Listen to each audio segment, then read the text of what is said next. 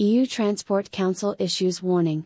Ahead of a meeting of the EU Transport Council, EU Commissioner of Transport Adina Vălean, through a letter to the Swedish presidency of the EU, set the tone of a discussion by inviting member states to take measures to mitigate the impact of industrial actions. Commenting on the letter, ETF General Secretary Livia Spera stated The ongoing disruptions in aviation originate from the inability to recruit and retain workers, mainly due to deteriorating working conditions and from a short sighted approach that some employers took during the pandemic. This is also the cause of industrial actions. On top of worsening conditions, the shortage of workers has meant additional pressure on those working in the sector.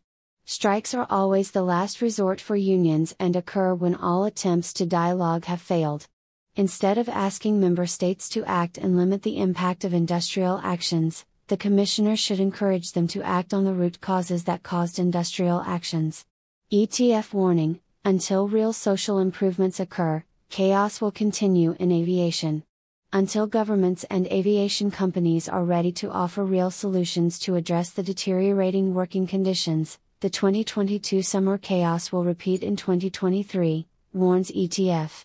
The ETF answered to the Commissioner, emphasizing what the real problems are.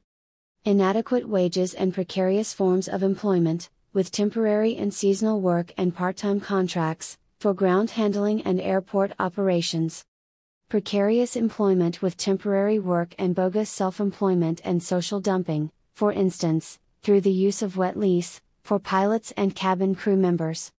A chronic shortage of qualified workers in the ATM sector.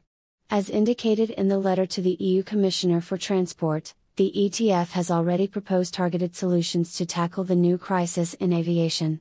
Yet, one fundamental condition remains the same aviation workers must be at the core of all the upcoming decisions regulating the sector.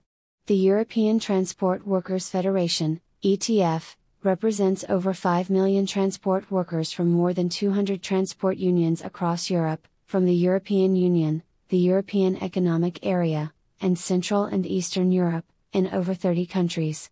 More news about Europe.